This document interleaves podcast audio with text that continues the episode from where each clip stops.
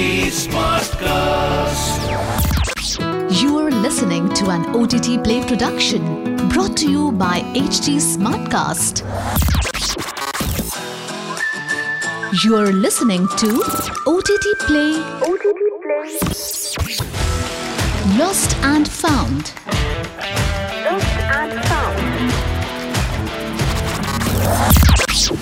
Most films that depict mental illnesses are focused on the condition alone. Illustrating the symptoms and idiosyncratic behavioral patterns, they end up exaggerating the patient's affliction and coloring them as dysfunctional beings unable to integrate with society. But few films have managed to sensitively portray mental patients through a lens that doesn't underplay their compromised faculties but also throws light on the pragmatic outlook that their caregivers tend to adopt. 15 Park Avenue is surely one such film, and it's a lost and found for today. This film revolves around Mitali, a 20 something schizophrenic who firmly believes in her delusion. In her imaginary life, she's a busy journalist with the Illustrated Weekly and a mum of five. She's also under the impression that she's writing a book on physics, and the film's title happens to be the imaginary address of where she believes her home to be. Mitali is cared for by her pragmatic elder sister Anjali, a professor who has set her own life on hold to provide for her. As it turns out, Mitali's condition was triggered by a tragic event that led to irreversible damage. Even her fiance, while initially supportive, eventually turns her away as he's unable to accept her altered condition. A chance meeting with him years later triggers a sense of guilt and concern that draws him to delve into her delusion.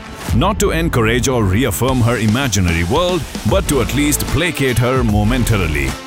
Aparna Sen, who won a national award for the film, has forever woven stories in an immersive style, allowing the audience a vantage point that throws them right into the proceedings. Her films have effectively projected the emotions of those on the screen. Konkana Sen Sharma is flawless as Mitali, and Shabana Azmi pulls one of her most compelling supporting performances of her career as her concerned yet composed sister Anjali. This film scores particularly for not resorting to tropes and allowing the narrative to flow naturally, even if the pace occasionally gets a bit sluggish.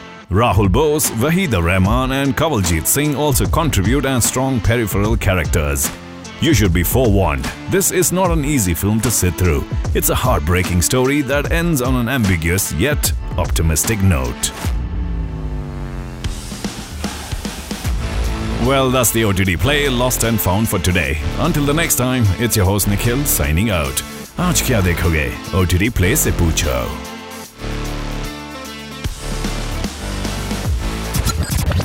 This was an OTT Play production brought to you by HT Smartcast.